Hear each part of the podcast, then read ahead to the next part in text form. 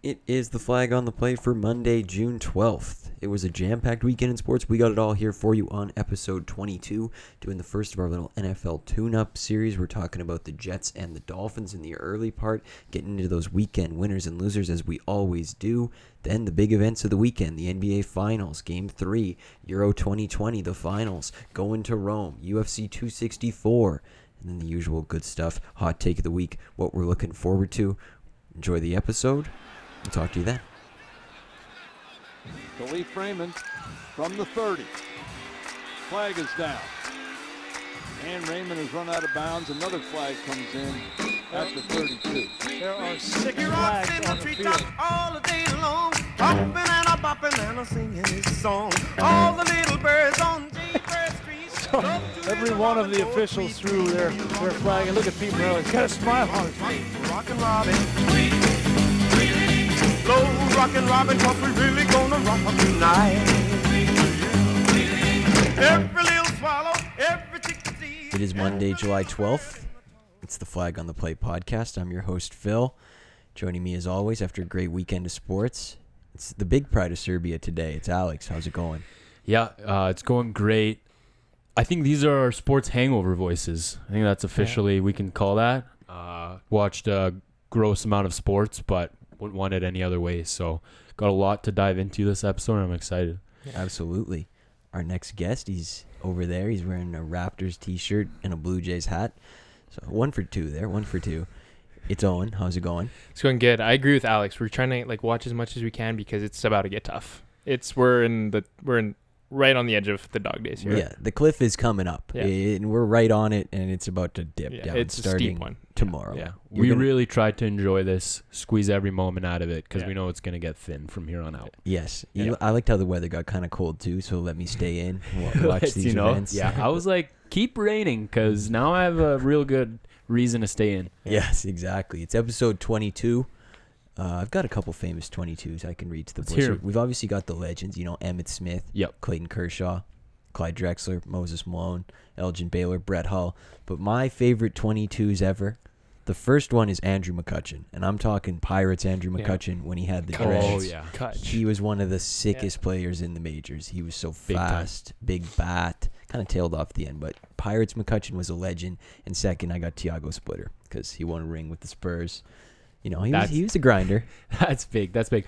McCutchen played with Russell Martin. Hey, those are some of his good years, I believe. Yeah, that's right. That was good. I remember watching that one nice wild card game they had with San Francisco. Yeah, back in 2013-14. Good game. I talked to a Pittsburgh guy from Pittsburgh once recently, and he said he's in his 40s, and he said the best sporting event he ever attended was that game because he said was the game that they were chanting Cueto, and then he dropped the ball. Cueto. Do you remember that? Yeah, I do. And Liriano was pitching. Yeah. And then Russell Martin hit two out. Yeah, that's right. Yeah. So shout out Kutch, 22. For sure. All right, so I got 122 here. Maybe arguably the greatest Raptor of all time, Patrick McCaw. So two chips with Golden State and then brought one to Toronto. Yeah. Many say he's the reason why Toronto won and he's the reason behind Golden State's success. So 3 rings. Doesn't have a contract right now, but that's fine. When you win 3 rings, that's kind of what else are you really competing for? There's no real reason to play in the NBA anymore. You've done all you need. So. Yeah. You could say hat trick, McCaw. Yeah. That's what you could say. Exactly. So. Yeah. And we got here on the Blue Jays side of things, we got the famous Josh Tolley. I don't know if you guys remember Josh Tolley, R.A. Dickey's personal catcher. Yeah. He was batting 140 every year. But R.A. needed him. He was really tough, but I always thought the best gig in sports would be to be a personal catcher for a pitcher. David Ross, you're batting 101. Like Nito on the Mets, who catches DeGrom. That's batting 110 maybe on a good season. You're just staying in there. Yeah. Every 5 days. Yeah. Yeah. It's nice. It's a good job to have. Yeah. We got the NFL update, a quick NFL update. Not much going on, but the Washington football team, their president, Jason Wright, he told the Washington Post that a new name and logo is coming in early 2022. So they're going to play this season under the football team name, and then they're going to change it up. I kind of like the football team. I think we all do. It too. So before GTA 6, hopefully. Before GTA 6, it's coming. Yeah. They're keeping the burgundy and gold, though, which is clutch because those are some of the best colors in the league. Yeah. 1, 2. According to a list of names they sent out to season ticket holders a few months back, they sent out 37 possible names. Oh my God. I'm not going through 37, but I picked some highlights here. You just tell me if it's a hit or if it's a miss, okay? Yeah. Washington Ambassadors. Miss. Washington Commanders. I'm going to go miss. Yeah, me too. Washington Demon Cats. That's a minor league baseball team? Yeah, that's a single A right there. Yeah, that's a miss. I kind of like this one because of the jokes you could make. I doubt they'll choose it. Washington Griffins, like Robert Griffin. Yeah, it's a hit. Low-key, like a sneaky hit. It'd be fire if they just made Robert Griffin, they just leaned into that part of it, made him like the logo. That's a loud single. Yeah. That's hitting the wall and coming right back to the field and holding it in. I see, they encourage him to retire and they immediately hire him in like a player development role. Yeah. Just get him a job right away. If he doesn't go announcing like this, best auditions ever. Yeah. So. Yeah. Washington Red Tails. I like this one. That's a slap. I like this one. Decent. Yeah. Yeah. It's a hit. Washington Red Wolves. I like wolves. I'm a big wolf guy, so I'm going to go hit for me. I'm with you. It's a little bit of a miss. I'm not a huge fan of it. Washington Red Hogs. I kind of like that one because, of course, they have the history with the pig nose. Yeah, there you go. The hogs. Yeah. I'm down with that. And you keep the red name in there. I like that. Yeah, I like it. I'm thinking like Arkansas type beat. Yeah, Arkansas type beat. I'm down. Yeah. Washington Warriors. No. Yeah, no. That's too generic. Stealing my whole flow. Yeah. And this is the most absurd option, but it Capital City Football Club. That's a home run. Yeah, absolutely. That's a home run. That's a second deck home run. That's into the water in AT&T Park. Yeah. Yeah. And I'm diving more time. The kayaks are going. Yeah. Capital City Football Club. That's unbelievable. So they watched a lot of Euros and they've watched a lot of Prem. And so they're trying to get in on that. They're in. Yeah. That drama queen, Aaron Rodgers. He's been at it full force the last couple of weeks. We haven't really touched it because what are you going to say? He's just literally a drama queen. He started out, if you missed the last couple weeks, he was continuously saying, I don't know, we'll see, when he was being asked about his future with the Packers and his like golf match contest event thing, whatever that's called. Yeah. And now he said, I'm going to enjoy the hell out of this next week, and then I'm going to get back to working out and figuring things out in the next couple weeks. Aaron, maybe figure things out a month ago, man. Yeah. First of all, step one, cut your hair. I don't know what you're doing. Bad. He's got the ponytail going all of a sudden. Not a good look. It's midlife crisis type. It's real midlife crisis type beat. Yeah. It's tough. But did you see that bomb he threw into the ocean the other day? Holy cow. I forgot. You don't like big, strong, like, strong arm guys, you talk about like Cutler. You don't really talk about like Aaron Rodgers, but it's nuts. If anybody didn't see it, it was like a 80-yard bomb into the ocean. Yeah. Like it was a probably rope. Knocked a shark out or something. Yeah. Some did damage to the wildlife and the marines. Yeah, he took it out. I only brought this up to ask a question.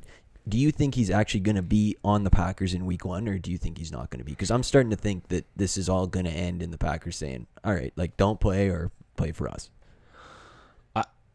I don't see him like suiting up for the Packers. I feel like he's the type, he'd just retire. Just be like, hey, that's fine. I'm just going to go host Jeopardy because he has Jeopardy right there. Yeah, I think he likes the spotlight. He's got good football left in him. I think he's going to be back on the Packers for one more year, and then it's like a Favre thing. He's literally doing the Favre thing. Yeah. You think so? The fact that he keeps like it keeps getting brought up every other week and he's just nothing's happened yet makes me think that he's loving it right now. Like he's just going to drag it out until like the last day possible and just force his way to like the Browns or something like that. Yeah, but he's not even giving great answers though. Like he's just saying, I don't know. And yeah, because like, we'll see. I think he keeps. But like, what sick keep the person intrigue. Just enjoys saying, I don't know, we'll see for like 4 months. Probably the same sick person who grows a ponytail like you're right. 40 years old. Yeah. You're right. True. But first, trying new things out. But first, please let him enjoy the hell out of this week, guys. Seriously, sorry. Let him throw all the footballs he wants in the ocean. Yeah, land those bombs in the water. Yeah. Sorry to bring this up, Aaron. I'm sorry. It was a little smaller on the update this week, and it wasn't. There was a lot of grim stories, like that Frank Clark story. That's a no go. That Barkevius Mingo story is a real no go. Yeah. So we like to keep things light around here. No need to touch on the negatives. You know, we're a bubbly podcast. Yeah. That's what we do. So what we're gonna do from here on out, we're gonna get you primed for football. We're about 9 weeks away from football, real football, not preseason, 9 weeks from Sunday today. And we're going to go through the divisions here, 2 teams an episode, get you all the insights you need about them. I don't even want to say insight because, I mean, we're not really experts here, but we'll call it a refresher. The offseason was so long ago, you don't remember what happened last season, so how about we bring you the knowledge? So this is like when you go into a new grade in whether it's junior high or elementary, and whatever math you learned from the year before, they give you a little refresher, right? Yeah, you just go through some of the things you learned. We're doing bed mass, or we're doing addition, multiplication, whatever. Just a little refresher, like Phil said. It's like the first 2 weeks of school. You just got to get the wheels turning again. It's a slow grind. So we're going to get you there two teams at a time. That's going to build us all the way up to the week before the season, and then we'll do, you know, whatever we decide to do then. Don't put the pressure on us to decide right now. But today, AFC East, we're starting with the Jets and the Dolphins. They're the two teams with the lowest odds to win that division. The two long shots will be getting into the Patriots and the Bills on Thursday. So we're going to get the whole AFC East in the next two. We'll start with the Jets. So the big three, coach, quarterback, owner, they've actually got new at all three. So Zach Wilson's in, Sam Darnold's out, Owen's nodding over there. He's a big Zach Wilson supporter. Robert Saleh, who is the defensive coordinator for the Niners, he's the new head coach. Adam Gase, he's gone. And owner, it was Woody Johnson, but he was working as Trump's ambassador to the UK, if you didn't know that, for the last 4 years, and now he's back as controlling owner. So he's back. He's been active on Twitter. I'm seeing him all every time. Sick gig after sick gig. Yeah. Unbelievable. Slappers, Trump administration, Jets owner. Best two jobs in the world, I'm sure. Here's the last season recap for you. 2-14. Yeah. If you recall, they started 0-13. They released Le'Veon Bell. They had that remarkable game against the Raiders where they pulled victory from the jaws of, or defeat from the jaws of victory with the all-out blitz on 4th and 8. Greg Williams, that's our guy. If you feel like you don't know Greg Williams, go check out All or Nothing Rams. You'll get to know him very well. Very hard stern, loud guy. He lets you know when you make a mistake. Oh, he will. Dr. Heat. That's what they call him. And they looked like they were going to be the team drafting Trevor Lawrence. Everybody thought the jerseys were getting printed, and then they won two in a row. They beat the Rams when they were 17-point underdogs, and then they beat the Browns the next week. But Vegas seems to see some signs of life this year. They've set the over-under at 6. Most people seem to be taking the over. They're extreme long shots in the division at plus 2,000 to win the division and to make the playoffs at plus 400. They have an outside chance, you would say. 1 in every 5 is what that equates to. Outside quarterback, they added Corey Davis and Keelan Cole for receiver. They added an edge rusher. They drafted a lineman in the first round, drafted a running back, drafted a receiver. Didn't lose much other than Sam Darnold. Owen, you're a Zach Wilson hive. You're a believer. It's like the Beehive for Beyonce. There's a Zach Wilson hive, and you're the captain. Are you optimistic this year? How are you feeling? I am optimistic. I think I touched on this a little bit when we were going over the draft, but I like the pieces, some of the pieces they have on offense and defense. You guys know how I feel about Zach. I think he's a legitimate stud. I think he's got a cannon. I think he's accurate. I think the kid's a winner. Wow, okay. Look at that. That's some Cowherd big three right there. Go. Throws a nice football. Firm handshake. Trunky. But yeah, outside of that, I mean, I like Jamison Crowder. And I'm not just saying this because he was on my fantasy team and was pretty good. But I think he's a legitimate, you know, legitimately decent slot receiver. And then you look at the line. Mekhi Becton is an absolute beast. He's an he's just straight out of a lineman factory. It's actually unbelievable.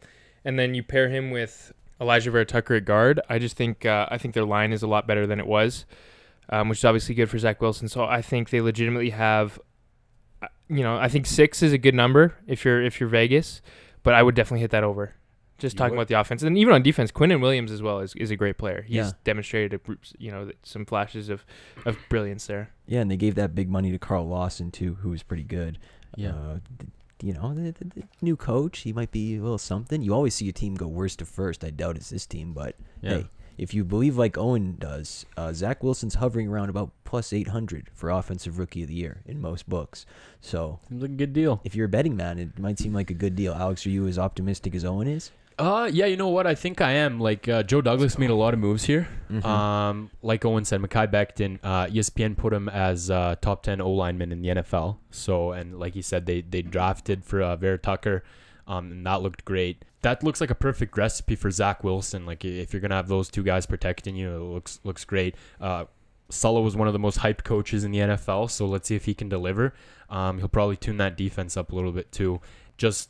Owen, as a big Zach Wilson guy, I saw that his mom asked him to take his social media down. What do you think about that?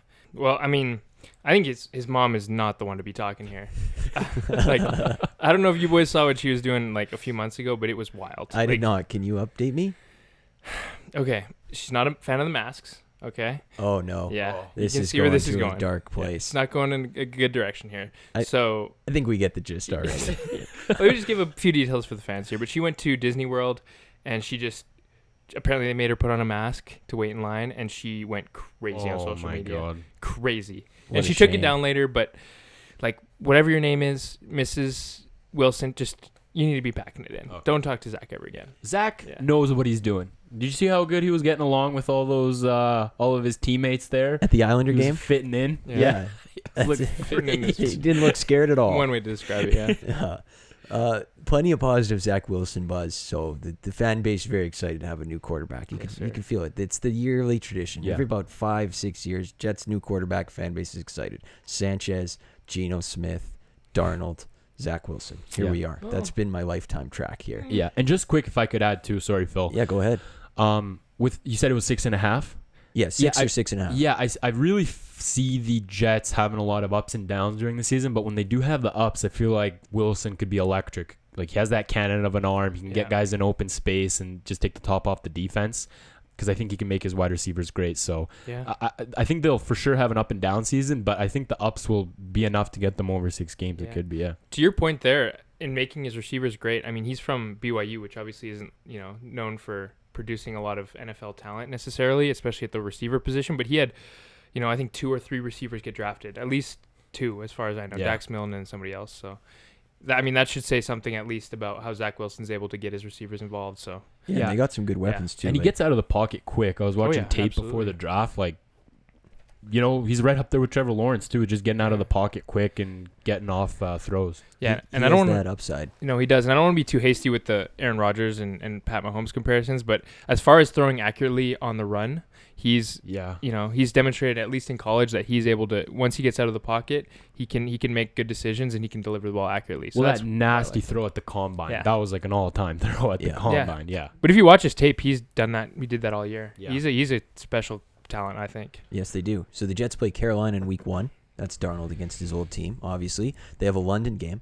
Love the London game. Yes. In week 5 against the Falcons. I'll be up for that. Yep. One primetime game against Indianapolis. And the division opponents for them this year, the NFC South and the AFC South, which is the case for the whole division. I'll keep repeating that. But the Jets have the longest active playoff drought in the NFL at 10 years. So it's been 10 years. I think it's going to be 11. But I still, I'm going to take the over. It is a tough division. But like you said, I think he's a pretty special quarterback. I think the ups could outweigh the downs here. And it'll be up and down. And they're going to keep adding pieces. I think they have a couple more first-round picks coming in the door. Yeah. That aren't just their own. So I'm going to go with 6 is the right number. Yeah, nothing more, though. Yeah, right around 6, max like 7. Yeah. But I think they'll hit to 6, which at least will get you a push. Mm-hmm. Yeah. So we're optimistic on the Jets. We can write that down. And I'll keep track of all the overs and unders, and then we'll revisit it in January at the end of football season. Wow. Look at that. This is a podcast here. Yes, holy cow, we're cooking with gas. Miami Dolphins. Big 3, all the same as last year. No more Fitzpatrick behind Tua, though. That's the only slight change there. Tua is the unquestioned number 1. Brian Flores is back for his 3rd year as head coach. Stephen Ross is still the owner. Dolphins were actually looking pretty good last year. Mm-hmm. They had a top 10 defense. That was kind of the leader of the team.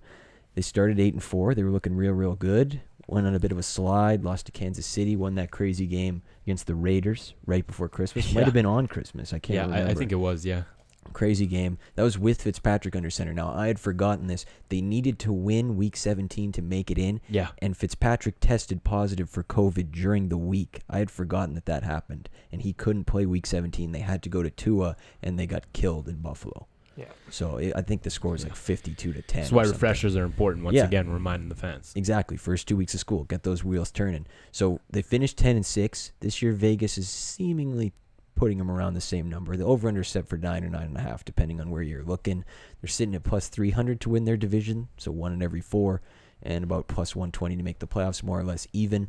They had a pretty active offseason as far as getting playmakers for Tua. They added Will Fuller, who is still suspended for the first 4 games, I think that is. And they drafted Jalen Waddle 5th. They actually have 2 offensive coordinators. They have 2 guys sharing. Wow. So they made a change there. Yeah. So Tua's got a couple guys. They added Jacoby Brissett to back him up. They lost some defensive players, Shaq Lawson and Kyle Van Noy, but basically everybody they lost, they replaced a guy. They signed a similar veteran player. And they drafted a pass rusher in the 1st round and a free safety in the 2nd round. pretty up and down depending on how you believe in Tua. That seems to be the consensus here. People really, really like Tua and think Miami's, you know, got a good staff. Obviously, they think if the quarterback shows up, they're going to be a good team. A lot of people a little bit on the negative side with Tua. I would place myself in a bit of a doubter camp, but where do you guys place yourselves, Alex? I think he needs to prove himself still. I know he came off that devastating hip injury, and that was tough to come back from. He sat behind Fitzpatrick for a year and kind of got to see how the plays went with the Dolphins and got to be more familiar. And then he came in and he didn't wow anybody. He wasn't horrible, but I think he was maybe a little bit below average. But like you said, they brought some offensive help. Will Fuller, definitely. Gesicki's going to be there for them. Devontae Parker. And they drafted Jalen Waddle. I don't think there's any shortages of... Like there's definitely going to be help for him, and I don't think there's any more excuses for him not to succeed. I mean, you were the guy at Alabama. You were a high draft pick. They invested a lot for you. They decided not to trade. I believe they were going to trade for Deshaun Watson, but then they kind of stepped down from that. Yeah, once the legal situation. Even with the legal situation and stuff. But, you know, I think they believe in him. I think he does have a lot of pressure on him to prove. Yeah, they obviously had the chance to take a quarterback as they were picking third with the Texans pick and chose not to. They moved back and picked up some more capital there. Yeah. Owen, are you a believer here in Tua Magic? No, absolutely not. So wow, you came out strong. Yeah. So I will give Tua a little bit of breathing room here. I was just looking at Pro Football Focus's, their offensive line rankings, because I'm a big... Phil knows I like PFF. Yeah, you like the lines. You know? I do. Games are decided in the trenches. Yeah, they are. And they have one of the worst. They're ranked 30 out of 32. So not a great offensive line, but I do agree with Alex in saying that, I mean, the front office has done everything they possibly can in surrounding him with weapons offensively. I mean, Devontae Parker has been a pretty solid wide receiver out of Louisville, I think. He's really good. Yeah, since the coaching change, yeah. Yeah, he's been solid. Will Fuller, we know what he can do. Obviously, you know, out for the first four, but when he comes back, he should be productive. And then Jalen Waddle is, you know, as good as you can get as a rookie receiver, in my opinion. I think he'll be really good. And they have that pre-existing chemistry as well. Yeah, exactly. That's true. They played together in college. And then Mike Gesicki, as far as tight ends goes, is productive. You know, he's solid. Mm-hmm. So I think they definitely have weapons. But I'm not a huge believer in Tua. I think it's tough to evaluate a quarterback out of Alabama just because they're surrounded with so much. Mm-hmm. Like, I'm trying to, you know, it's really rare to have a stud quarterback come out of there. Like, we have, you know, quarterbacks like A.J. McCarron, Greg McElroy. Yeah. Mac Jones. I mean, he was thrown to Calvin Ridley. Like, yeah, it's not that hard when you're getting the 5-star O-line and the 5-star receivers, and you got the best running back in college football behind you. But like, we contrast him with a prospect like Zach Wilson. I mean, Zach Wilson's throwing balls into windows that are a lot smaller. Mm-hmm. Yeah. And I'm not just saying that because I'm a Zach Wilson guy. I mean, Tua's throwing to wide open receivers. So is Mac Jones. You watch the tape, that's what you'll see. And I think, obviously, quarterbacks can get better from their first year to their second year, but I just didn't. Usually, that happens. You know, when that happens, they're inconsistent in their first year. You see, you know, glimpses of really good quarterback play, and then that's kind of coupled with a lot of turnovers and a lot of mistakes and a lot of unnecessary risks. But with Tua, what I just see is, you know, what I kind of see with other quarterbacks, other like quote unquote game managers, mm-hmm. where he's a pretty good decision maker. But he's not. He doesn't have the ability to push the ball down the field like the star quarterbacks in the NFL do. And obviously, I can be proven wrong. And I think if that's going to happen, this has got to be the year because I mean, this is a put up or shut up year with the guys he has. So I just don't believe it. But I guess we'll see. Yeah. And you know, a lot of times, like you said, with those young quarterbacks, you like to see the big ceiling, and you like to see, you know, the floor can be low, but for what I saw from him, that game in Denver, he was brutal. Yeah. And the end of the year, he was brutal. He had some horribly low lows. They had to go back to Fitzpatrick a couple times, and you never really saw that amazing game out of him. It was maybe the Kansas City game. I remember he was very good in that game. But good even so, there, you know, Will Fuller's no guarantee to be healthy. He's always... That's true. Always tearing his ACL. Yeah. I know from fantasy football experience. And they don't really have much of a ground game still. I would have maybe, I don't know. And even like you said, the O-line's not great, so I'm not a total believer here. I think as well, I mean, the big offseason story was he threw the 5 picks in the rain. You got to, you know, put some... That was in practice. But that's the time to make mistakes. You got to make mistakes. Yeah. He also grew a beard, which was interesting. That's huge. A game changer. Yeah, that is huge. Quickly about the schedule, they have week one in New England, sorry. They're late bye in week 14. Wow. They also have a London game against the Jags, and they have 2 prime times, Thursday night in Baltimore and Sunday night home for the Saints. Oh, Sunday night. I can't remember last time the Dolphins were Sunday night. Yeah, so those are going to be some good ones. Again, AFC South and NFC South opponents. Yeah. They also, you know, the interesting thing with them is they've positioned themselves. They have 2 first-round picks this coming year and then 2 first-round picks the year after. So if Tua is not the guy, they certainly have the capital to go get a guy, which is, you know, this organization's done a great job considering where they were 2 years ago. Again, that over-under is set at 9. You guys are thinking over or under? I personally am taking the under. Yeah. I'm not a believer here. Yeah, I'm going to take the under. And I just want to talk about the defense here just quick too, right, and why if they do get close to 9, I think it'll be a big reason because of their defense. Mm-hmm. Last year they ranked as the 6th best scoring defense in the NFL, mm-hmm, and Brian Flores has the boys like playing like he's a great defensive coach, one of the best in the league for sure. And he coached with the Patriots for 10 years and then he went to the Dolphins, right? So, and I also found out that the Dolphins ranked as having the 2nd most unique coverage schemes in the NFL. Really? So right behind the Rams. No shit, because McVay is just a crazy person and throws all sorts of stuff. And that Brandon Staley, who's now coach for the Chargers as well. Exactly. So I don't think that means that they obviously they don't have the best defense just because they throw a bunch of schemes, but it will be interesting that and he definitely got that from the Patriots too, because Bill Belichick likes to throw a bunch of defensive schemes. So it'll be interesting. It'll be a headache for the defenses. It'll be tough to match up because, like you guys said, they drafted Jalen Phillips with the pass rush in the first round. They've definitely got some defensive studs. Yeah, so I think one of the bigger reasons and something that they can count on this year will definitely be their defense. Yeah. And I think Xavier Howard is having a contract dispute. I don't think he was at the first couple camps, but if they can get that sorted out, he was obviously the league leader in interceptions last year. Yeah. He's a big part of what they try to do, so hopefully they can get that sorted out for their sake. He wears the sleeves, right? The long shirt? Who's the guy that wears the long shirt? That was Byron Maxwell. Yeah, sorry. No, you're good. Okay, what you thinking on 9?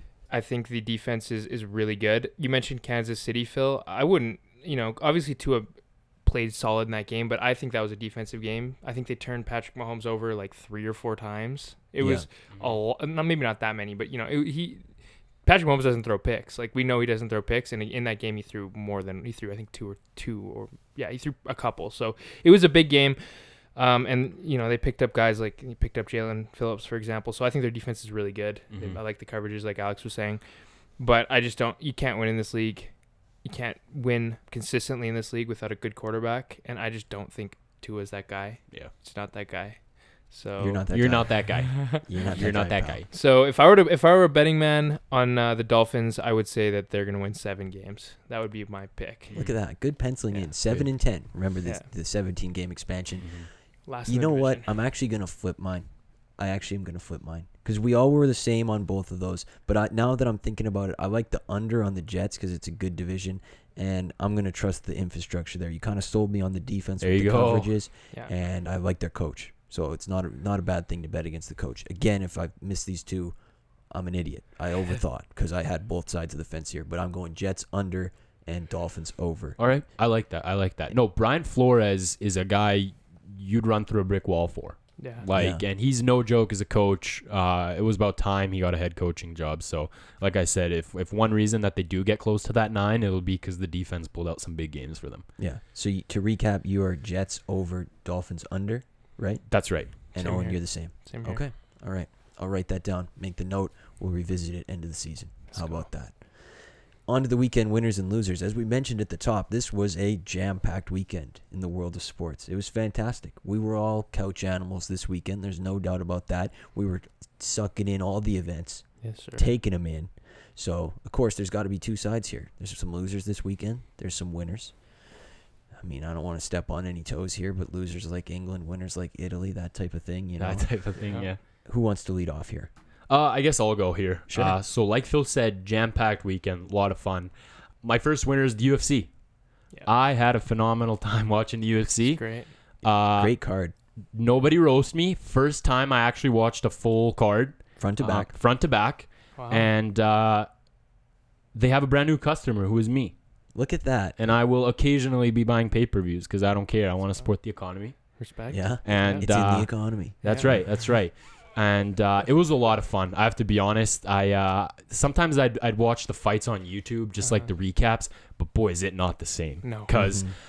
Like, the second I look away from my TV, I feel like all I'd hear was, oh, and, like, you got knocked out and all this stuff. It's crazy. You got to keep your eyes glued to the TV. Mm-hmm. Watching Greg Hardy get knocked the fuck out was a great feeling. Yeah, wonderful. Great feeling for everybody out there with a heart. With a heart. Great feeling. That Tua Tagovailoa guy, absolute beast, animal, drinks beer out of people's shoes. Three in a row, didn't he? Three in a row. Let's not start another virus there. Let's maybe hold on with that. It's a little gross, but... You know what I was thinking about? If you're the guy that's giving him your shoe in the crowd, you're putting your foot back in that shoe. Like, you have to leave in that shoe. All of a sudden, you got a beer sock and a wet foot. Like, I would do it. I would and not. And the shoes did not look cheap, man. Those look like some shoes that are going for hundreds on StockX. Yeah, you're sitting on the floor at UFC. They got to be pricey. Even their shoes. Yeah, exactly. And then the other couple, I liked Sean O'Malley. Sean O'Malley and Chris Moutinho. Yeah. Oh, man, is he cool. And he, that guy took a bunch of punches. Chris Moutinho, his face was so bloody. Those are some haircuts, too, The haircuts. That was battle of the haircuts. The gray. Joker? Yeah. Oh, yeah. Joker. Those were cool. And then he posted a picture today where he's just chilling in his hotel room smoking a joint. O'Malley. So, cool guy. And then the fight was great. McGregor and Poirier. It was a lot of beef. They didn't touch gloves or anything. Yeah, so, the announcers knew it was for real. Yeah, and it was memorable. That was memorable. It was disgusting, but it was memorable. At the end of the day, I saw right away that he like broke his ankle, not to brag. I couldn't really tell in the live when he stepped, but right when they cut to him on the ground, I was like one of the first people. I was like, oh, everybody's like, what are you awing about? I was like, look at his ankle. You think when did you think he broke it? Well, I was gonna ask you because you got to remind me, what does checking mean? Like checking a kick is like when you deflect it, basically. Right. I don't know, man, because if he did end up breaking his ankle, he didn't wince once when he started putting pressure on it again.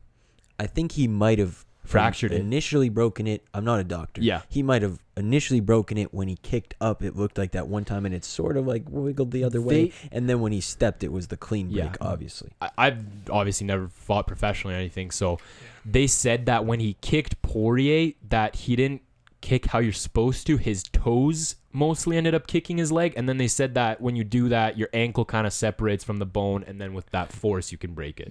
I think it was on the check, to be honest. Could like be, if you watch it slow, there's like it looks like something kind of goes off in the ankle there. McGregor's such a beast. A lot of fun. I'll definitely be watching that again. Second winner here is GOATs. So Djokovic, my guy, Phil told me to take this, and I will. Phenomenal job, 20th Grand Slam, tied Nadal and Federer. I know there's big fans from both sides, a lot of Federer fans and a lot of Nadal fans. I non-biased opinion anymore because now he has the same amount of Grand Slams as the rest of them, but he also holds the head-to-head matchup, so he's beaten them more times. Going head-to-head. So it was great to see winning that Wimbledon, and then hopefully he can go for the calendar Grand Slam, which means that he won in 2021. He won the Australian, the French, the Wimbledon, and the U.S. Open, which is coming up in September. So that was great. And that would be to take the record, would it not? And that would be to take the record in men's all-time Grand Slams for 21. So that'd be electric. I'd go wild for that. That's some Sportsman of the Year stuff. For sure. He's held all four at one time, but he's never won them all in the same calendar year. So that'd be a big deal if he does. Just given like coming in when Federer was in his prime and Nadal was in his prime. How old is he? He's about 32, 33. So he's still got years left. But he's an absolute animal, dude. Yeah. Like raw plant-based diet, he's insane. He like stretches for like 2 hours every day. He really takes care of himself. He invests a lot in his body. So he wasn't the only GOAT though. Messi also got his international championship, his international title. Long awaited. Very long awaited. He was 0 for 9 previously, whether it was World Cup or Copa America. It was a great game, Brazil versus Argentina. Argentina 1-0. Di Maria scored that great goal. And like Phil said, we were talking earlier, very chippy match, which I personally favored. I like to see a little bit rougher sport there with soccer. It's more fun. And he finally got it, man. So I really don't know anymore if it's Messi or Ronaldo that's the GOAT, because they both have their one international title. But it was a great week for GOATs. It would have been an all-timer if he had iced the game with that 90th minute when he just looked like he lost control of the ball. I couldn't believe that would have been the first clip on his highlights forever, because the celebration would have been amazing. It would have been up 2-0. But look, I looked like he just slipped, or he was trying to do too much. And I think he was trying to do too much, man. Your Messi just put that ball away. But when he missed that, there was still about 2 minutes left in the game. I was like, Brazil counters here, and they scored. Ooh, dude, holy shit. You're getting chastised. Argentina's going to be pissed, because they're some of the biggest soccer fans in the world. And a quick fact here, too. They haven't won an international competition since the 90s. So they basically, for 30 years, didn't win anything. Copa America, World Cup, nothing. So they finally get their success here. Yeah. Good for Argentina. Yep. I'll take some winners here. My first winner, and I hope I'm saying this right, Victor Wembanyama. For those who weren't aware, this is a French basketball player. Yep. He's 7'2", 209. Yeah. 209. He looks like the wingspan. Yeah, he looks like the wacky inflatable whatever the thing is. Yeah.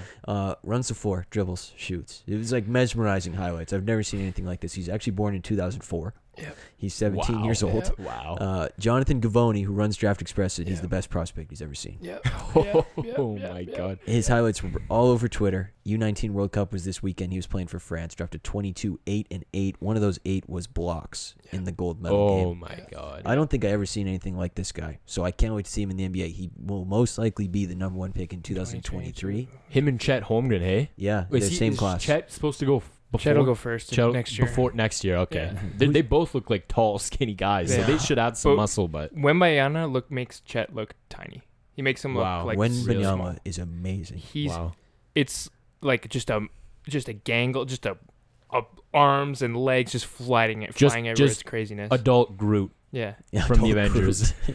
And they have this stupid FIBA rule where it's like you're allowed to touch the ball when it's on the cylinder, kind of. Oh, yeah, you can pull it off. Just oh man, go gadget, extendo arms, just grabbing it off the rim. Yeah. Wow, got to acclimate to those FIBA rules, eh? Yeah. Sorry, does he play center? I think he plays forward. Wow, it's a little Kevin Durant. Yeah, he's got the dribble. He has a handle. Hey, and he's got that shot. 17. Yeah. Wow. He's 17. He's amazing. But he's got to put on weight. Holy cow. That looks scary. I feel like if he ever cut himself, he'd bleed out. Yeah. I don't even know if he, it depends on how he plays. Chet Holmgren is super skinny, and so is KD. Maybe put on a bit of weight, but he doesn't need to be big. He could be successful at the weight he's at right now. He's that good. True. Just insurance on the body, I feel like. And my second winner is Joe Thornton. What a weekend for Jumbo. Yeah. He was at the UFC fight with Bieber and Austin Matthews. Great card, like we mentioned. Yeah. Probably had fun. I'd love to be there. Yeah. So he probably had a great time for that. And then second of all, this one slipped under the radar. He was on Kendall Jenner's Instagram story. No way. Jumbo Joe on Kendall Jenner's That's Instagram.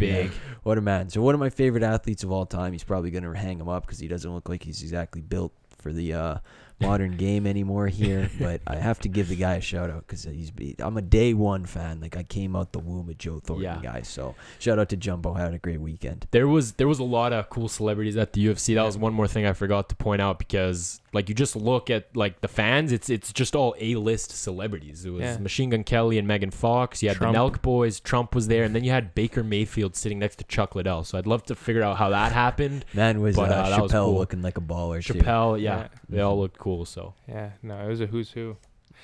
That's great. That's good. So for my winners and losers, first of all, I have billionaires. So I don't know if you guys saw this. Finally, all over the news. Yeah, it's been a hard year for billionaires. Really tough, but it's good to see him winning. Like Phil was saying, I'm sure you guys saw it, but Richard Branson, who's the CEO of Virgin Galactic, went out to he flew a rocket to space. Right. Yeah. So let's go. Wasn't really to do anything, is just to kind of see it. He wanted to get a new perspective on the world and get a new appreciation for Earth. Yeah. So he got bored of Earth. Yeah, he got a bit bored. Too much money where he was like, I don't know that I want to do anymore. Exactly. I have everything I need. I have all this money left over. Let's just go to space. Yeah. Can I see my house from space? Yeah. That type of beat. Yeah. And let's not forget, it was a billionaire space race. So he was racing against Jeff Bezos, who's also flying to space with his brother. Yeah. Oh my Christ. Yeah. How did I miss this? Yeah. I read something to also add to the billionaire category. Don't know if you have this, but I read about NBA owners and how they basically can avoid all taxes and write off everything as deductible for their income because they can counted as like their NBA team or whatever. Yeah, no, it's the way. Yeah, there's a lot of stuff to get into there. It's nuts. But so yeah, Jeff Bezos hasn't had his flight yet, but it will be soon. So he lost the space race. Tough. I know it's. So that was another sporting event. Yeah, another event. Was, yeah, holy. Tough to be Jeff Bezos right now. Oh, thoughts and prayers. Yeah, thoughts and prayers. But yeah, he says it's a childhood dream to fly to space. Him and his brother, and I'm sure it will happen. So we're rooting for Jeff Bezos here. Way to go, billionaires. Yeah, and then my other winner is Max Muncy's, plural. So break it down. So Max Muncy, as some of our baseball fans that are listening know, is a first baseman for the Los Angeles Dodgers. He's quite good. I think he's starting for the All-Star team this year, if I'm not mistaken. He's having like a career year. Yeah, he's having a great year. He was actually drafted by the Oakland A's and made his way to the Dodgers later in his career. But yeah, so for those of you guys who don't know, today was the MLB draft. Okay, so that's one Max Muncy. Yeah, that's one Max Muncy. Put him over there. Yeah, Max Muncy, All-Star Dodgers player, drafted with the A's, right? MLB draft was today. They put it right in the middle of the NBA game, or towards the, a little bit before, but overlapping. Good planning. Yeah, interesting planning there for sure. And the Oakland A's selected Max Muncy. Wow. So different Max Muncy. If it ain't broke. Yeah. So for those of you keeping track, like we said, little math, if we have one Max Muncy on the Dodgers and we have a Max Muncy that was drafted today, that makes two. Yeah. But it gets more interesting because this Max Muncy, drafted by the A's, same team, if we're keeping up. Yeah. And same birthday. Wow. Yeah. I know. I didn't know that. I know. Didn't know that. Absolutely crazy. So this guy's just a mirror image. Do you think when they stand next to each other, they do the thing with their hands? They do the circle with their hands, wave it around, see if they match? Yeah, they have to. So he's going to the Dodgers in like a couple of years. Yeah. Okay. Print the jerseys. Yeah, just might as well. Yeah. I think they're already printed. Yeah, they literally are. You're right. Yeah. I love it. Those are some good winners there. Yeah. You hate to go negative, but, I mean, what we do what we got to do over here, right? Losers. Alex, what'd you find? So I'll segue here since you boys were talking about billionaires. There was another billionaire in attendance at the UFC event, and he's the owner of my football team, the Las Vegas Raiders. And everyone was dressed in real nice. Everyone had a dandy suit on or were wearing cool stuff. And this clown shows up in like just a blue shirt that you go to work to. And boy, was that thing like just not ironed, and it just looked terrible. Like it was all crinkled up and... Go for it, Phil. You got to learn the importance of the ironing board, because the ironing board is one of the most essential elements in your closet, especially if you're a billionaire. You can't be showing up wrinkled. You already got people gunning for you. You got to be able to get sometimes you put the wet towel in there. You get the steam going. Iron that out, Mark. Yeah. Man, there's just get an ironing person for all your ironing needs. But I mean, even that, man, you could have thrown it. There's so many hacks. You could have thrown it with some ice cubes in the dryer. There's so many ways I've seen on Twitter and stuff how to just iron it quick times. Looks like someone sat on it all day. Yeah, I think he might have been that. I think those were his pajamas for the day. He probably got ready way too early for the event. He's like, I'm gonna go nap. Yeah, just napped, and I'm so rolled out of bed, went right to the T-Mobile. Exactly. So that was a tough look. And then Addison Rae. Yeah. Now, I actually feel bad for you. You introduced the thing, but I actually feel some sympathy here. It was UFC 264, like we said over the weekend, and Addison Rae tweeted. She basically tweeted that she had to go to college for 3 months just to get a like a sports interview gig. Yeah, or broadcast journalism. Yeah. And she dropped out because she became like world famous. Yeah. Yeah, something like that, yeah. Mm-hmm. And then a lot of people that work in journalism and specifically sports journalism took that to heart. I think it was a little bit condescending, her tweet. She could have phrased that better. She could have phrased that a little better. She could have at least apologized. She didn't even apologize. You're this world star. I mean, I don't know. You're taking a gig away from someone that might actually need it, someone that might be in college debt, someone that's been working for years just to get a gig like that, and then you're kind of making it seem like it's the easiest thing to get in the world. Like it's all for naught because like I'm famous, or it's a joke. Do your job. Well, I'm for naught. Like she could have said like, oh, I've been like it's been great to have, but she like the fact she had to put 3 months. Like come on, like that is kind of disrespectful. So I thought and she got flamed on Twitter. Yeah, like she got removed from the card. They just took her out completely, and that was not a good look for her. So she's the loser for me. Yeah, I I don't know. Like, I think that's just part of life. Like, you're famous, you get to do the sideline. Like, it's like she has some interest in doing it, clearly. So I have no problem with it. Like, if she, like, it's just part of life. She's famous. She can get to do that if she wants to do that. But for people who are like, oh, she's taking away jobs from other people, it's like, that's just part of life, man. You got to get used to it. And like, who else is going to host that job? I guarantee you, it's someone very similar to her who's a famous woman.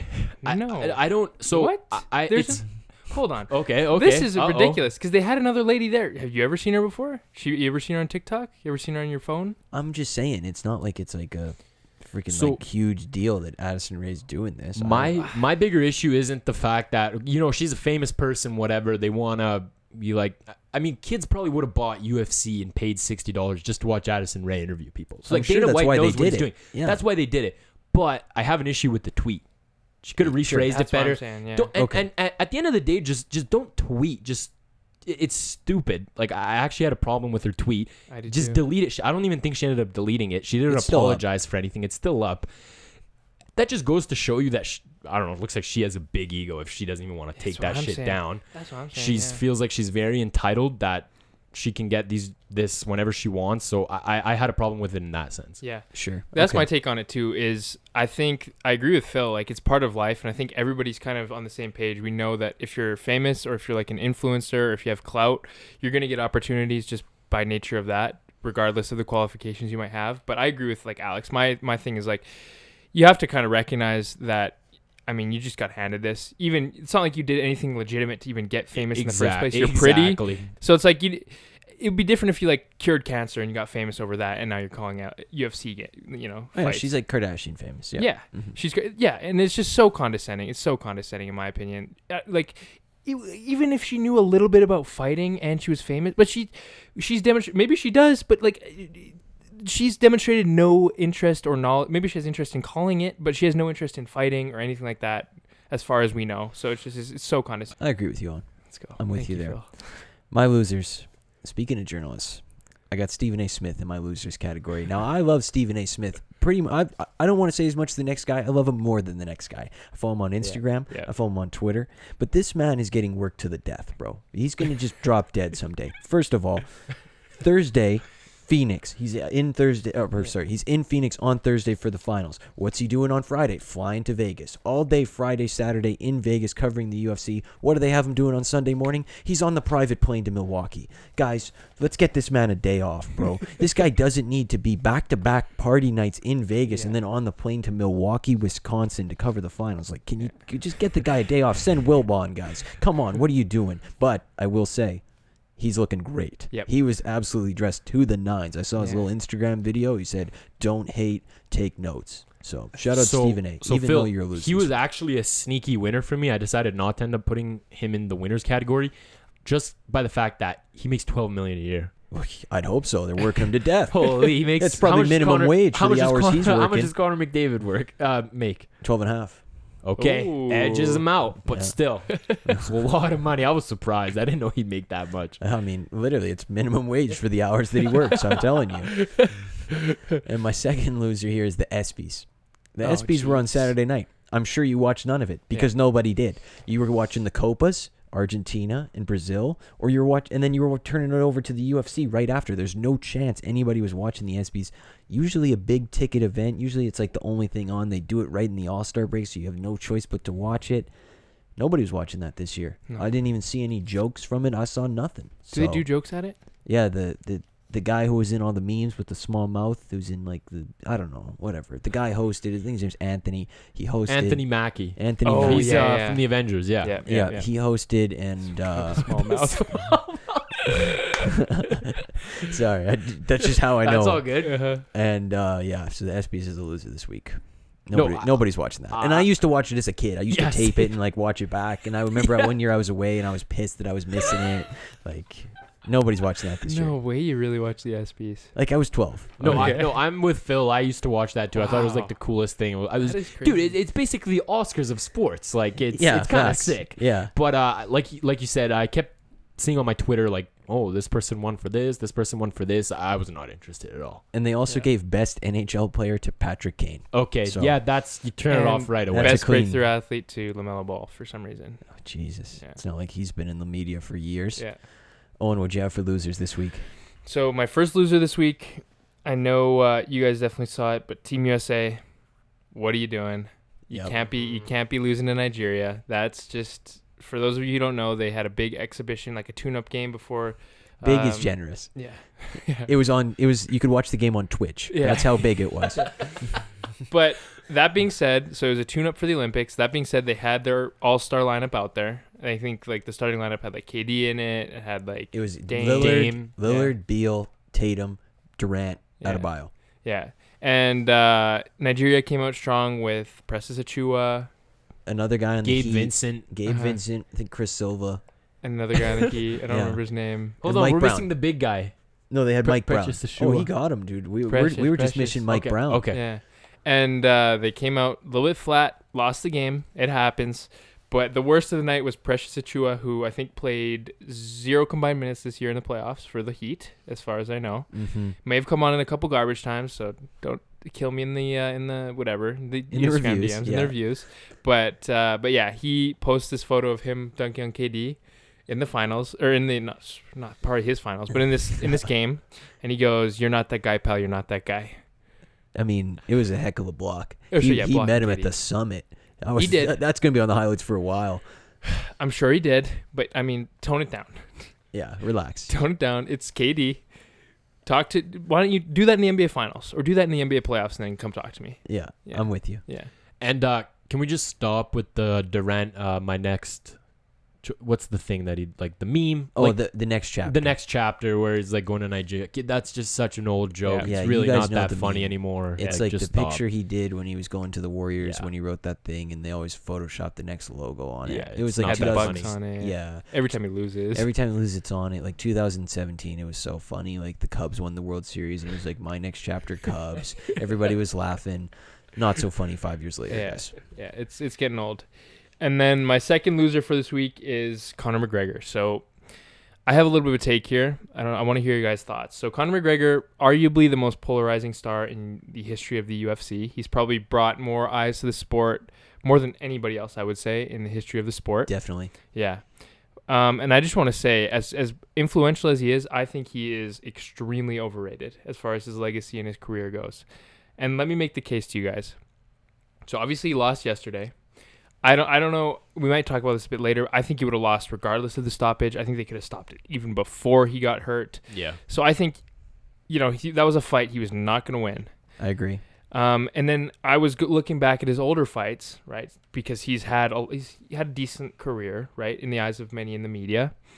And I just want to say, the book on Conor McGregor is so out at this point. Like, the recipe is to beat him. Is what we've seen from guys like Poirier and Khabib is take him to the ground, and he has no ability to grapple. His grappling is horrible. If you take him on the ground, you'll beat him. Nate Diaz, I think, submitted him. So, I mean, he's lost by submission to Nate Diaz, to Khabib, and then yesterday he was absolutely gassed on the ground by Dustin Poirier. And if we look at the wins that he's had beyond, the point where the guys have kind of figured him out, he has consistently gone down in weight. He's fought in fat. So he's a natural 155, a natural welterweight, I believe that is. Okay. And he beat Aldo at featherweight, so that's 135. He lost 20 pounds. That's where you guys, if you ever look up a photo of him. 13-second. Where he looks like a skeleton. Yeah, I've seen that. And then he bulked. He's probably fought at close to 150, 155 after rehydrating. So he beat Aldo at 135, and then he's beaten a bunch of guys at 145 at lightweight. That's where he fought, I think he fought maybe Cerrone at 145. He fought a bunch of guys in lightweight. Mm-hmm. So I just think when it's all said and done, I mean, McGregor, he's probably the GOAT as far as bringing eyes promotion, to the sport. Yeah, and being good for UFC.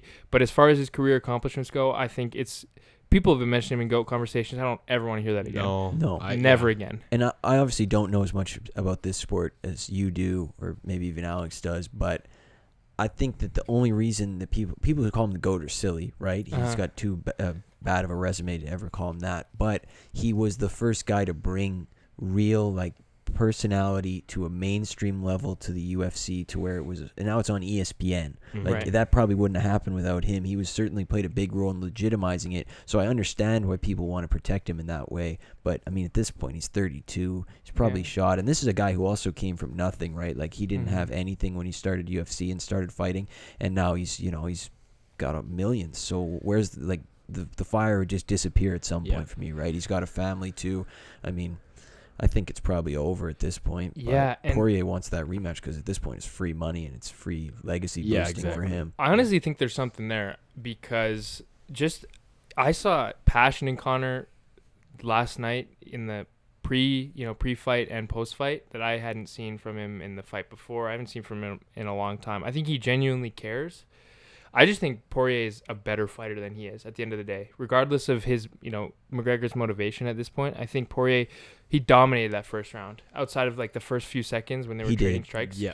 Once he hit him with those elbows once they were on the ground, McGregor got a couple kicks from his back that landed that looked good. But other than that, I mean, I thought Herb Dean could have stopped that fight 2 or 3 times. Poirier was pounding him so hard, and Poirier even said that McGregor was putting his fingers into his gloves and then pulling them down, which is illegal. So I don't know if Herb Dean saw that or didn't. But to your point about him being the GOAT in terms of like, I totally agree in terms of like promotion and bringing those eyes to UFC, because I think Dana White like owes his life to Conor McGregor. Yeah. Like, he took the UFC to a whole nother level. He just one of the most. Like, he'll go down as one of the greatest superstars of all time. Like, this guy, like, changed MMA forever, I believe. And I think we're going to see a lot more people.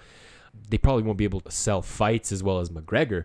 But they'll do the recipe. They'll do the shit talking. They'll do the fake, you know, all that stuff. So, but like you said, I don't know, is Khabib maybe the GOAT? Right? I think he's never lost a match in his life. He's never bled. Yeah. He's never been cut. Oh, jeez. I didn't even know that. Probably never lost a round. He's, in my opinion, he's far and away the greatest. And then maybe MMA. John Jones? Because I know everyone loves him. Yeah, John Jones. I think you can make a case for, I think Usman, you know, maybe given a couple more fights could make a case. And same with Adesanya. But I would definitely put...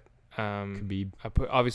For me, Khabib is the GOAT. I don't even think there's anybody that's really particularly close, but there's a couple guys there. This is a sport that's obviously in its like infancy, very young stages too, so it'd be interesting to see how it ages. But like you said, they needed that sort of wrestling persona to come over and legitimize it. There's your weekend winners and losers. They're in the book. Yeah, wonderful. What a weekend! Long weekend. NBA Finals. We watched Game 3. We obviously talked a lot about it on the last episode, so no need to go too big in depth. If you're looking for that, you can always go back. Not a lot's dated. We all expected the Bucks to win tonight. First finals game in Milwaukee in about 50 years. It was a must-win. A little touch and go at the start there, and then they came out and really punched him in the mouth at the end of the first half. Giannis is the second player ever to do back-to-back 40-10 games in the NBA Finals, just him and Shaq. You know, I think at this point, the recipe for Milwaukee was pretty much play the same game you played in game 2, which was get to the rim. And, you know, they obviously had some unlucky breaks in game 2. Obviously, that Holiday missed a lot of shots. Middleton was putrid in that game. And Phoenix just couldn't stop hitting threes. Phoenix set the franchise record for threes. They come out and they say, if 2 of those 3 things change, we have a very good chance to win this game, provided Giannis plays the same way he does. Giannis played the same way he did. He got to the rim and he was unstoppable. I think the conversation can be had if he keeps this up and maybe wins the ring. I think you got to put him right there with KD and LeBron. He is at that level of unstoppable. He's obviously at the peak of his powers right now. But for me, I never saw Shaq in his prime, but I can imagine that this is what it's like because Phoenix feels helpless whenever he's posting up and he's at the basket. Even if he misses, he's catching it and he's putting it back up. Would you guys agree that he's got to be in that conversation for the best player in the league at this point? Yeah, without a doubt. Just even with discounting all the numbers, if you pull any fan off the street, any NBA fan, and you sit them down for the game tonight and tell them to watch Giannis, I think it's hard to come out with any other conclusion besides what you just said, because like you were saying, it got to the point where it was either a bucket or a foul every time down the floor. And he was making his free throws tonight, which took him to a whole new level. Yeah, because when he hit, like, he would get easy post position, like they had nobody that could really affect him in the post or that could stop him from just getting to the rim easily. And so what they just did was foul him and hope they missed his free throws, and he hit him. So that was just nothing you can do there. Yeah, definitely. If he ends up winning this, it'll be one of the most impressive titles, actually, I think, in a while, because just given the way Holiday and Middleton have played, he's got no help. And to Phil's point, I was talking with him earlier, you look at Durant's teams in Oklahoma and Golden State and the Nets, and he's had all-star after all-star on his team. And you look at LeBron, he's had countless all-stars on his team too. And Giannis, I mean, I don't even know if you can make a case for Holiday and Middleton to be they're back good end players. All-stars. They're not great players. They're not superstars. Yeah, they're bench all-stars. They're bench all-stars, and like we've seen throughout these first three games, they haven't played great. And it's been Giannis 40 points after 40 points. And just more about the series itself. Like we said, I don't think Milwaukee had to change too much. Middleton and Holiday still didn't have a good game. The only change was, like you said, the Suns hit 23s in game two, and I think they only hit about 9. I don't know if they added maybe 1 or 2 more. I checked with about 4 minutes left, so I don't know if they added more, but they definitely didn't hit 23s. 9. Yeah. And Booker had an awful game. He was like 3 Horrible. For 14, 15, points. Something like that, 10 points. So that definitely changed. So if I'm the Bucks, I'm happy with the win, but I know I really need to improve, because I know the Suns are going to come out guns blazing, because I don't think Booker's going to play that bad again, and I think the Suns are going to be buzzing when they come out. So Giannis, do the same thing you've been doing, man. You finally figured it out, but Holiday and Middleton really need to step up their game. Yeah, good tonight from both of them. Holiday especially, I thought, was much better. It's obviously not hard considering how bad he was last game. The other thing I will say, I still think that Tucker is not really usable in this series, but Milwaukee is so shallow on the bench that they got no choice but to play him, because he's at least competent. You know he's not going to make a ton of mistakes. But I was thinking towards last game, at least, that Lopez was sort of eased out of this series, but I actually think Lopez is pretty important at this point. I don't think he's as bad on defense. Obviously, Phoenix went into game one with let's attack him and let's get him, but I think since then, Milwaukee's found a way to sort of hide him in there, and he's been pretty effective for them down on the block. So I'd like to amend that, and I think Milwaukee's still in this series, because I sort of like the way this is playing out for them. Like you said last episode, they've started series slow, to a lot of their series slow. They sort of need to amend it, and even I think in the past, they've lost pretty much every game one they've played, with the exception of 2 or 3 game ones. They sort of need to feel their way into the series, which, I mean, it's not really a bad thing. It's just the way the coaching staff is set up. Yeah. So I still think they're in this series. I still see this going long, and I like their chances more now than I did on Thursday night. Would you guys agree with me there? Yeah. No, yeah, for sure. I also agree with your Lopez point here, because after Lopez and Giannis didn't really have too many big bodies to put out there. So having a guy like that, just a big body that can rebound, and he got some easy layups today just from out-muscling everybody and just being the taller guy on the floor. Mm-hmm. He's definitely a guy, I think, that can help you make a difference in the game. Yeah, absolutely. Yeah. No, I agree with you, Phil. I think, he was more productive, but like really realistically, I think when you can get that kind of better output from Holiday and Middleton, and the bulk of your touches are still going to Giannis, you're gonna win. Yeah, the rest is irrelevant at that point. Yeah, exactly. And Drew Holiday played excellent. Chris Middleton played quite well. And Giannis was the best player on the floor. Yeah, exactly. That's how it is. So like you said, Booker, game 4, we expect much better. I'd say even the same for CP3. He was not exactly noticeable tonight. The good thing for Phoenix was the role players didn't go away tonight. They were hitting shots. Crowder. But, Crowder and Johnson both played really well, but who knows how that'll transfer to game 4, right? Like this is, you don't want to be counting on those guys as the guys to really rely on. Ayton had 18 points and 9 rebounds. Not only did he have 18 points, but it was a very effective 18 points. Yeah, he missed like 2 half. Shots. Yeah. So I don't know. He's an interesting guy in this series too, because I know he's really the body they have to use to guard Giannis. But I mean, Giannis is getting to the rim at will, whoever you put on him. So you're using your fouls there, and they need him on offense, right? So this is going to be a very interesting game 4. I really like this series. I think it's going to be deep, and I think, now obviously nothing else is going on, so this is all we have to watch. So at least it's good, and at least we're going to enjoy it. I know that. Euro 2020, it was the final today. Owen put his voodoo magic jinx on England, and I'm not forgiving him for it. Good soccer magic. It's good match of soccer there. Look at that little lingo. Super intense. It's obviously Italy won the game 2-1 PKs. Felt like the big swing in PKs was Rashford hitting the post after Bonucci scored. That really felt like it was the big swing there. Alex, you're not a fan of Southgate. I know that, but I'm with you. I'm not a soccer expert, but Sterling doesn't take PKs for Man City. I know that Sterling should shoot instead of Saka, who is not playing well. Saka's my guy, too. Like, he's a gunner. He's a cannon. So, go Arsenal. I'm excited to get him back, and I know he'll be good, but I wouldn't have put him in that situation. I wouldn't have done it with Sancho, and I wouldn't have done it with Rashford either. I thought that was very strange. Okay, so I'm not the biggest soccer expert here, but I have watched enough where I think I know what I'm talking about. So, my big issue with Southgate here is that, and generally how England played, is you can't start the match off better. You score in the second minute. You're playing at Wembley, dude. Like, crowds like wild, great momentum, and after that they just, I mean, Italy dominated possession. After that, I feel like Italy was having more chances. They had more counterattacks, controlling just the tempo of the game and everything. It was the same case in the first and second half. And then it just went to extra time and eventually to penalties. Now, my problem with Southgate is that you can't have someone sitting on the bench for 2 hours and then expect them to kick a ball just once. They had no feel for the game, no touch for the ball, no. It's a totally different feeling when you're on the bench versus when you're in the game. It's just a different atmosphere.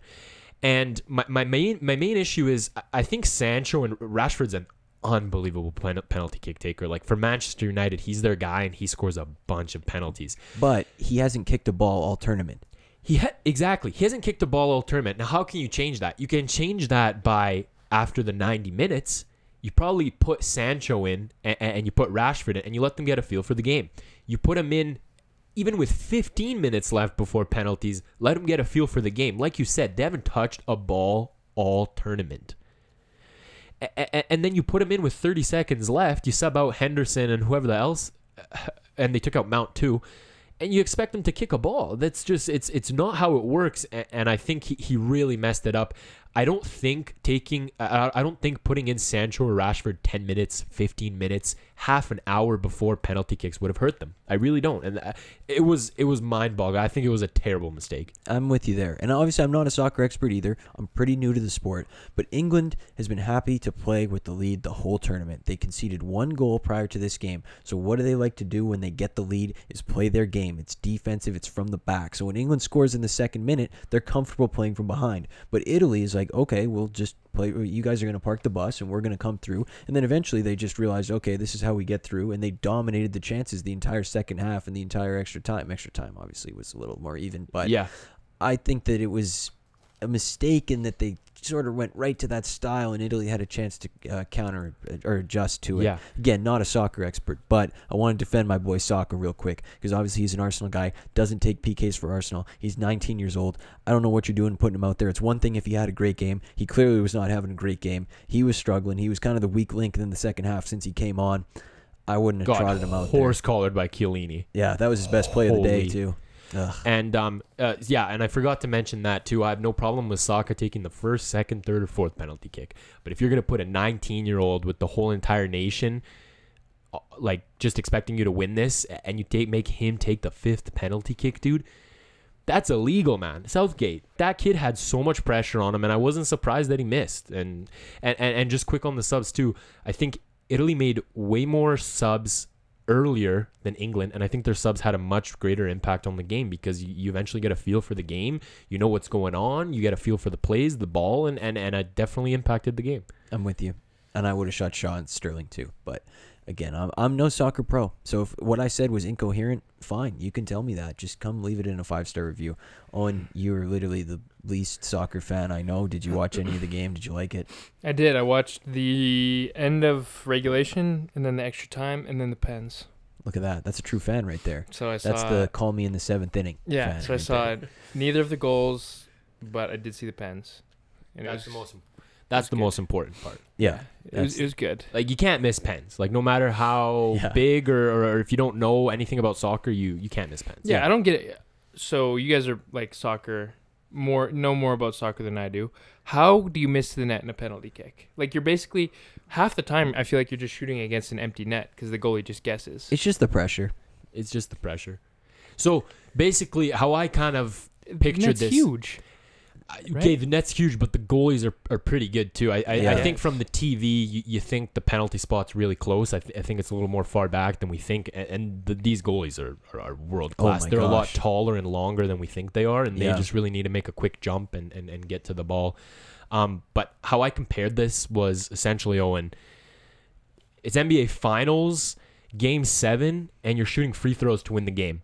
And you take a guy that hasn't played 48 minutes, hasn't played a minute of the game, and you put him in to take the free throws, like say it's a technical or something. He has Sancho or which one? Yeah, Sancho, Rashford were the guys. And basically just took him off the bench and like kicked the ball. Rashford, isn't he supposed to be like a penalty kick like specialist type? Well, they are, but I think even if you took, even Steph Curry, if he didn't play the whole entire game, it might be hard for him to, because he has no feel for the ball, he has no feel for the game. So and that's you're just dropping him in the pressure. You're just dropping him in the pressure. So yeah, I get it. I like soccer. I'm very excited for the Prem this year. Again, this is the first year I'm really going to be into it. I kind of joined halfway last year. Loved the Euros.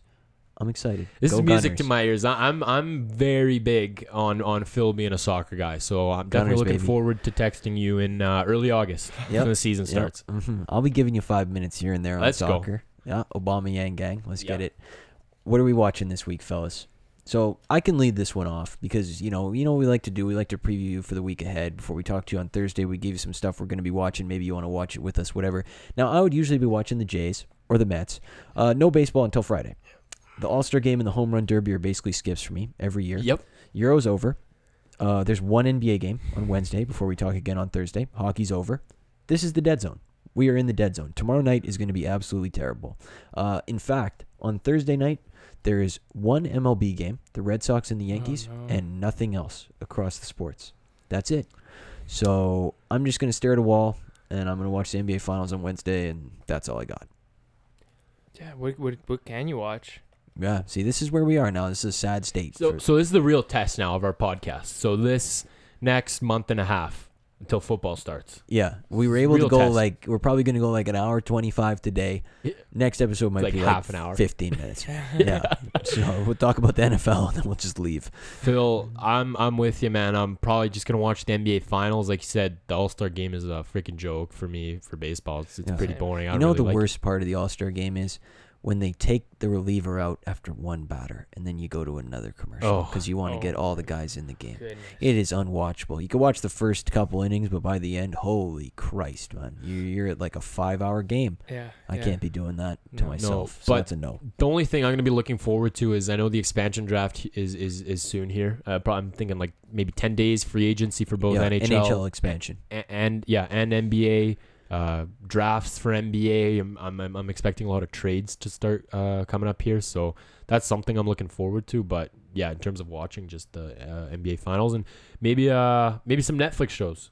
Yeah, send some suggestions, please. We'll be needing them. Yeah, I think I mentioned it a few weeks ago, but I've been watching this show on Amazon Prime called Invincible. Oh yeah, what's been happening? Oh, lots of stuff. Spoilers. Give us an update. Yeah, spoilers. So I'm almost through the first season. There's only I think one season. I'm on the finale. Might watch it probably tomorrow, but it's good. So he's got his powers, right? That happened in like the first episode, and he's just been like fighting all these like super villains.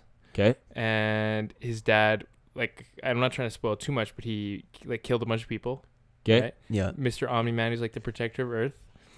And it's building up to like a climax where the government's like trying to kill Omni-Man because he's like rogue, and then he hasn't like Omni-Man hasn't talked to the main character Invincible. He hasn't told him yet like the situation, but it's building to like a final conflict. So it's, it's pretty intense. That's exciting stuff. Yeah, and then I was thinking once I'm done that, I was I think Alex, you mentioned Night Stalker. I think I was gonna check that one. Yeah, that's not bad. Wow. Yeah.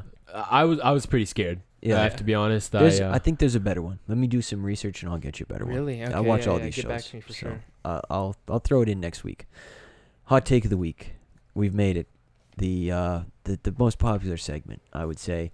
We scavenge the internet. We find the most flammable takes on planet Earth, and we bring them to your ears. Does anyone want to take the lead this week? I'll take the lead because mine's I guess relevant to what we were just talking about. I love it. So Euro final was today, as we've mentioned, and this guy Trey on Twitter had this take here. He said, right as they were going to the pens, he said, go into penalties, and brings on two United players. Southgate saving the best for last. So that is a tough take. Yeah. Yeah. Surprised that. Has he deleted that since? Nope. I'm looking at it right now. That's okay. It's hard of a champion. Bet that ratio is pretty high, eh? Yeah. He's got almost 2,500 quote tweets. That's a couple death threats in there. Yeah. Yep, that is tough. Yeah. Yeah. So tough to be him right now. Yeah. He's going through it. That's when you just throw your phone in the river and just forget about it. Yeah. Yeah. He's going through it. Safe to say Southgate was not saving the best for last. Yeah. He was not. He was not. Nope. He was saving them the biggest disappointments. We don't know what he was doing. That was as we said, that was a mistake. Quick side note. Sorry. Uh-huh. Go ahead. Tom Cruise. I noticed this. He was at Wimbledon. Was he? Whenever I can't even calculate what time Wimbledon started at. He was there from start to finish. Yeah, who knows on London. So I'm like, wow, that was sick. He came to watch Wimbledon, came to watch Djokovic, and I turn on the Euros. Bang, guess who he's sitting with? David Beckham. Tom Cruise and David Beckham. And not only that, he was there for the first goal, which was in the first 2 minutes of the game. So he was there from the jump. Yeah, he probably did some Mission Impossible stuff. That's what I was thinking. He like jumped off the airplane and skydived into the arena. Yeah. We were both rushing to get that joke out. We were run into that one. Yeah, and just last point on this one, I am so my knowledge about soccer is so little that when I read Southgate, I thought that was like a Prem team. I was like, Southgate. That sounds like a city in England. Yeah, Southgate FC. Yeah. It certainly does. Yeah. Who do you support? I support Southgate FC. Yeah. Capital City Football Club. Yeah. Big rivalry. Absolutely. What you got, Alex? All right. So it wasn't just one person. I'm actually lumping a whole group of people together. Okay. Maybe even a nation together.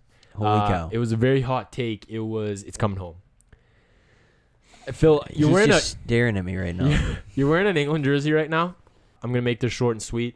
It was a tough take. England always chokes in the final. It's no surprise. Their head-to-head with Italy before this was 5-1 in all competitions. Now it's 6-1. So, you know what? My eyes actually hurt a lot from watching all the sports. I couldn't scavenge Twitter for too many takes, so hand up on me. But this is the best I could find. It was tough. It was tough. I was a little tougher out there, given how many sports there were. But yeah, it was so tough that I had to turn to Instagram.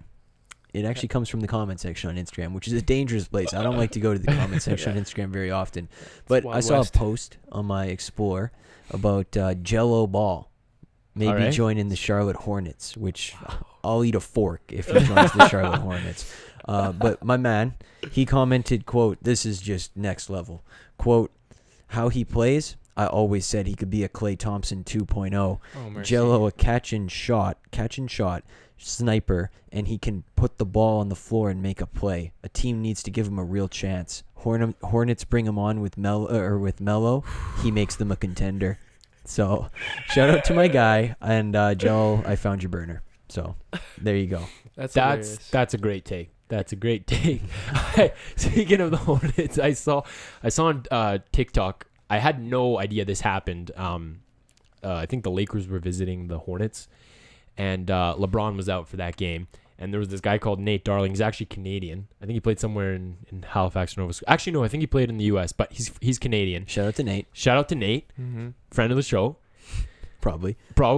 And basically, LeBron was just on the bench, and they were running a play out of bounds, and the Hornets were on offense, and this Darling guy was in the corner, so he was really close to LeBron, and LeBron's like, shoot a three. So this guy comes around to the other side of the court.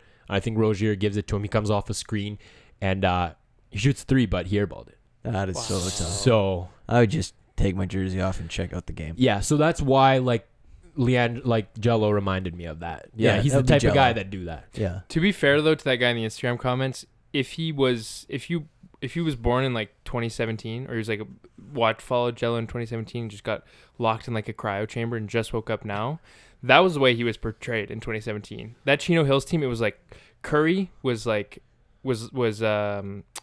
He was the Curry.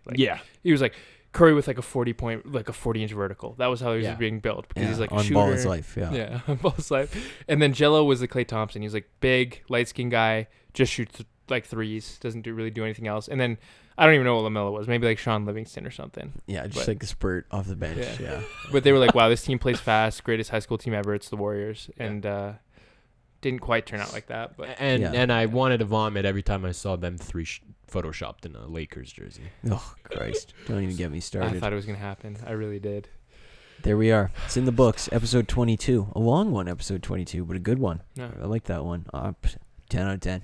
Yeah. That's what I'm saying. That's what I'm saying. I love that. I love that. So next week, which is Thursday, we're going to be back on Thursday. You're not going to want to miss this one.